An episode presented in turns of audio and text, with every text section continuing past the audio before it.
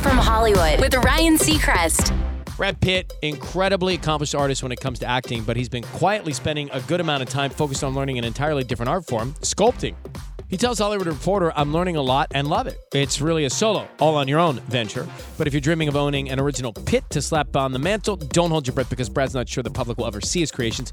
He says, quote, if I were to find something that I felt was original in my own language and style, and it had something to add to the world, then I would. But if I felt it was too derivative of the greats, then no. You can take in some of Brad's work in the cinema. Ad Astra's out now. That's direct from Hollywood.